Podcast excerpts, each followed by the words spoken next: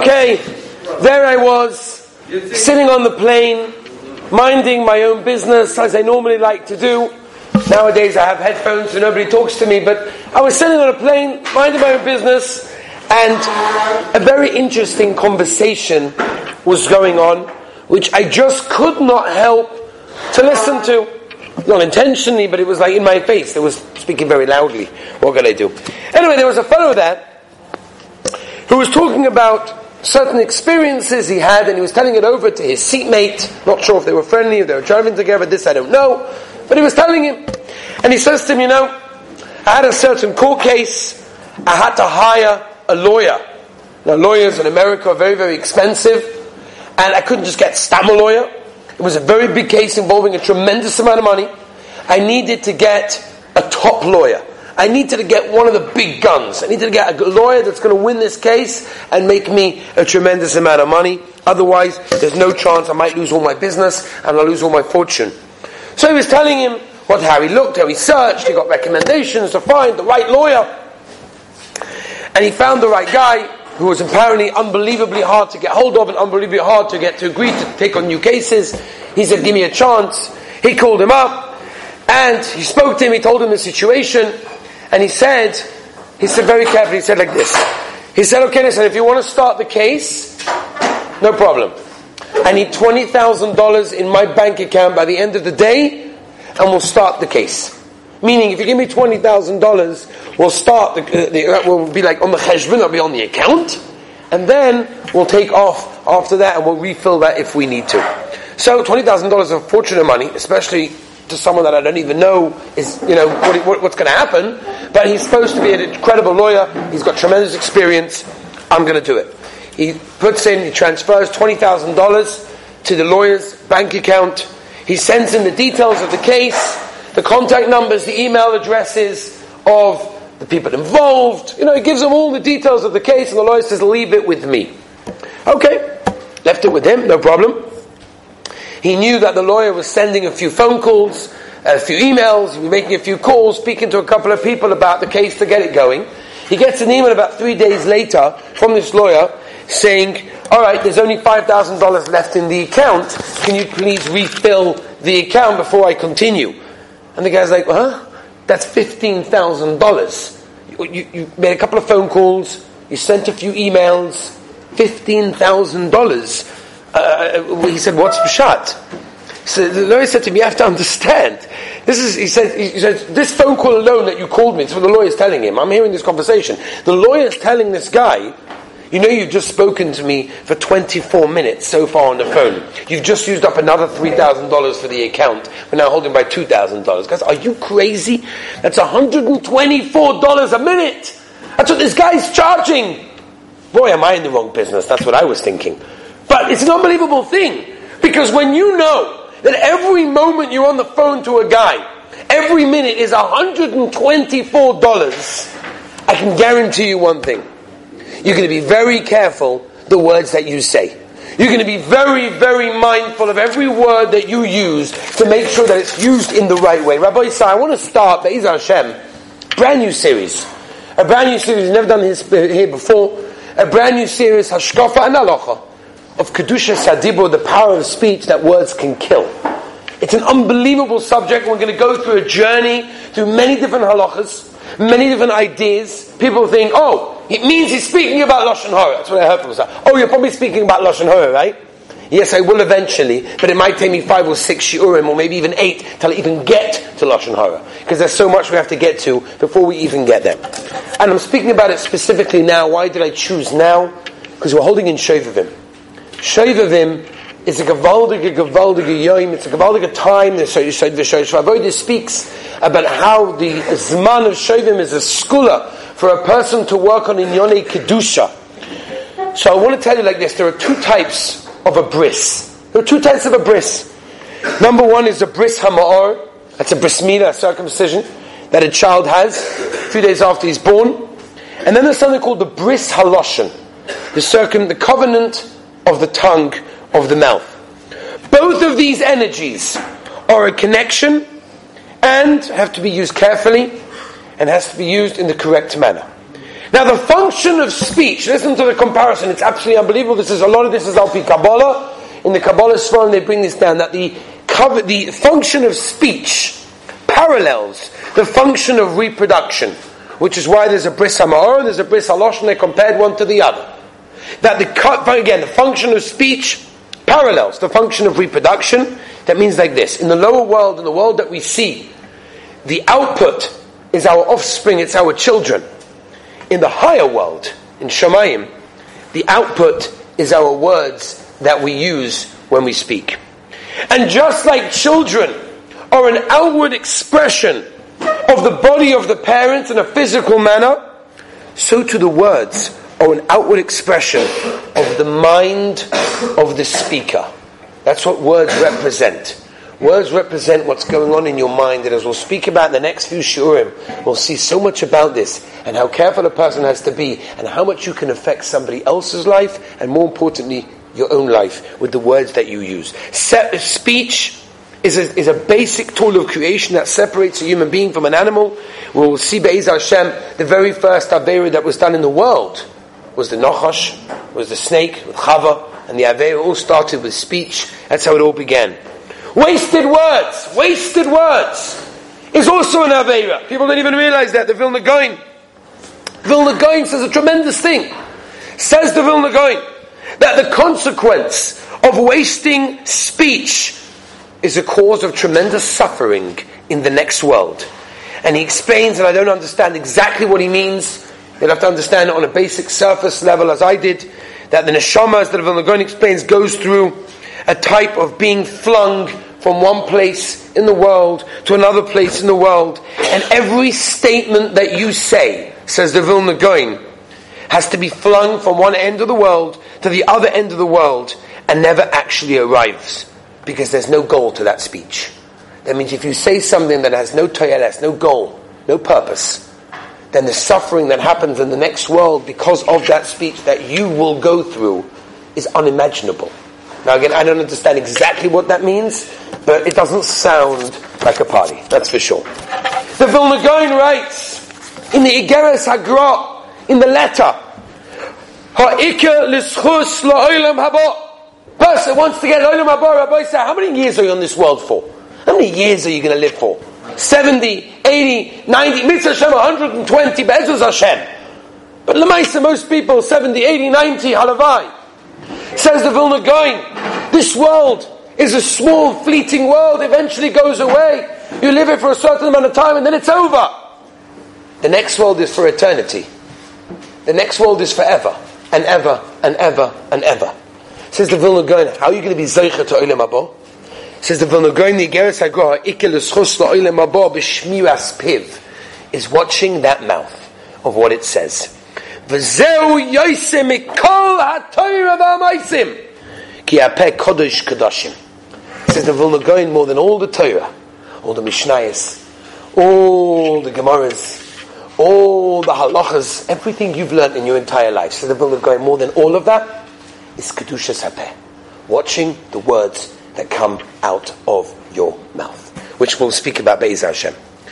Says the Vilna Gaon, and he continues that a person has to struggle with this till the day that he dies, not with fasting, but with placing a muzzle on your mouth to prevent a person from speaking improperly. And this is more than all the fasts in the world. It's the essence of tshuva, and it's a kapara for all the averis. Unbelievable thing. Says that going for one moment that a person is muzzling his mouth and he decides not to say that which he shouldn't, which again we'll discuss in future shurim what exactly we're referring to, and it doesn't only mean Lashon, Lashon Hara. If you stop for one moment and you say, no, I'm not going to say that insult, or that whatever it may be to somebody else, says the Vilna Gaon, you're to a hidden light that the, uh, of the Or Haganuz, that there isn't a malach or creature in the world that can comprehend that light. Just by preventing yourself from saying that which you want to say, which we will explain exactly what that means. The Chofetz Chaim in Shmiras Haloshon brings down the following mashal. He says that a person, can you imagine, Choshev he finishes Shishei Mishnah, he goes to all the Mishnayos, he goes to Shas, Be'iyun, every Taisvus, beautiful, what a Talmud Chacham, what a Chashav Yid. He's sitting in Kollel his entire lifetime learning, or he's a working guy that mamish, Mesiris Nefesh, he learns Torah at any spare minute that he has. What a beautiful thing! He's amazing! Look what he's done! Said the Chofetz Chaim, that guy is going to come to the next world. Alright, God, give me the reward. Let's go! All that reward from all that Mesiris Nefesh of waking up early in the morning, going to bed late at night, giving up on sleep, giving up on all the other things that he wanted to do because they sat and learned. Come on, God, let me see the reward. What's in store for me? Come on, I finished Shas, every Tosfos, every Mishnah. I went through a whole Dalad Chelkei Shulchan Come on, I, I, I got to get something for that. Said, "The going you get up there, zero, absolutely nothing. There's nothing left. Everything you did has been wiped out and erased." Says the Chofetz Chaim, you won't find a single Gemara to be to, nothing. It's gone. Because if you don't watch your mouth and you don't see what comes out of your mouth, Hashem Yirachim say. And again, I'm not only discussing lashon hara. We'll see Beis Hashem. There's a lot to discuss. The Chofetz Chaim says another idea in Nidchei Yisrael, Perik Chof, Perik Beis. He brings down the famous mashal that he says that if you have a beautiful instrument that instrument can play beautiful music. You have a guitar, you have a violin, you have a piano, an instrument, a flute, anything you have. can play beautiful music, beautiful music. If it's missing a string, or if it's missing a bar, a note, whatever it may be, it won't play the same music. Says the Chofetz Chaim, our mouths have tremendous koyach, tefillah, Torah. We need so many things in our lives. Who over here can tell me they need nothing in their lives? Impossible. Everyone needs something, whether it's health, whether it's simcha, whether it's a shidduch, whether it's shalom bayis, whether it's children, whether it's parnasa, whatever it is, everyone needs something. The, the, Reb Chaim Volozhin writes this in Nefesh Chaim Shadalit, that if the whole world needs nothing, then the entire world goes back to Toivavo, there's no purpose for the world. Everyone needs something. Your mouth can accomplish everything that you need. Tefillah is incredible. Tefillah is like the most beautiful instrument, says the Chofetz Chaim, but if you ruin the instrument, it won't play the same music. And when you want to daven, for something that you need, and all of a sudden you need a shidduch, you need shalom bayis, you need children, you need good children, you need good parnasa, you need things. And you say, God, why are you not listening to me? I'm davening with all my heart! Yeah, but your mouth was used for other things, and your mouth is now missing some strings. Pasha isn't going to play the same music. It doesn't have the same koyach. It's like a knife that's been blunted, that used to be a sharp knife that can slice through an onion in a second with a very swift, gentle push. All of a sudden, now you've got to push and you've got to push, and still it doesn't cut well. Your mouth is the sharpest tool that there is. It can be beautiful and it can slice through anything, or maybe not. And that says the Chofetz Chaim is what a person has to be so careful the words that come out of your mouth. And again, we haven't even begun to understand the different topics that we're going to be discussing Be'ez Hashem in this series. But just to give you a hakdoma, you know, we, share, we say in the beginning of Shemoneh Esrei three times a day, Hashem Sfasai Tiftach. We know that the Rabbi Shalom's biggest matana to a human being is the ability to speak. In fact, that's what separates us and an animal. And if you don't know how to use that gift, you don't know how to use your mouth properly, there is no difference between you and an animal. And not only that, we know that the Targum says that when the Rabbi Shalom gave speech to Adam, he made him into a ruach Mamala, a creature of speech. That's what it is.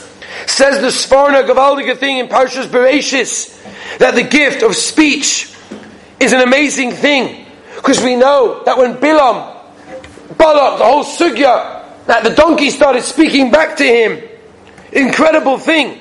Says Rav Ruderman from Ner Yisrael that the Sforno is comparing the two, you know why? Because we should appreciate our speech no less than a donkey speaking, which is the most incredible thing. But I want to tell you something else. Chasam Sofer, I want to tell you an unbelievable Chasam Sofer. This Chasam Sofer is, is mind-boggling. It's life-changing Chasam Sofer. It's in Parshas Korach and Toras Moshe. Look it up. He talks about the Medrash. There's a famous Medrash. We all grew up with this Medrash. That Korach comes to Moshe Rabbeinu and asks Moshe Rabbeinu various questions. Question number one.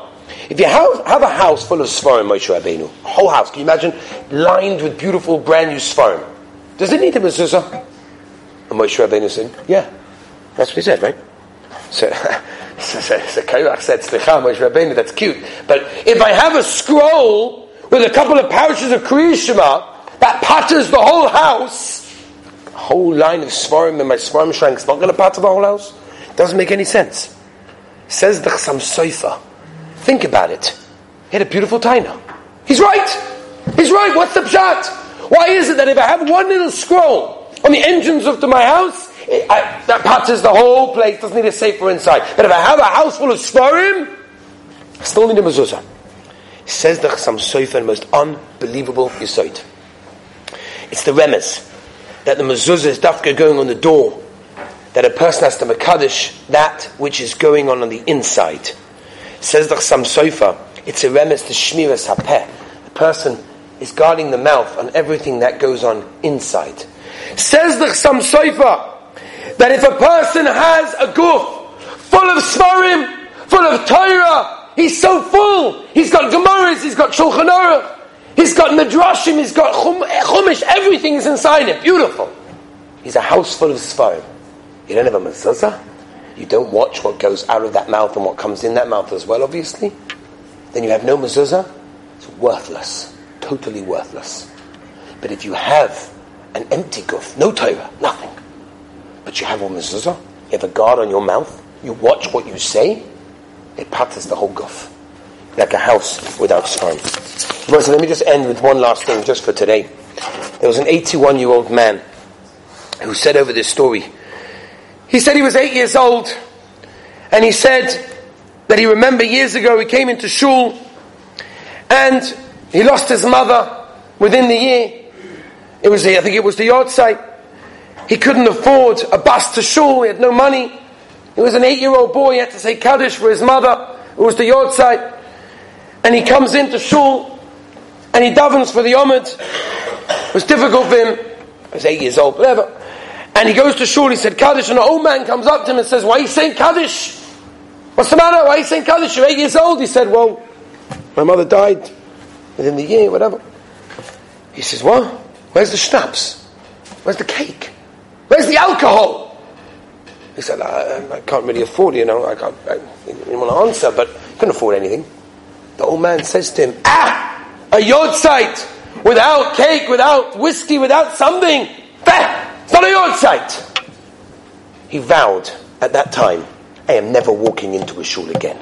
If that's what someone can say to me. He said, It took me 80 years to pluck up the courage and come into the shul once again. Because somebody said something to me that hurt me so deeply.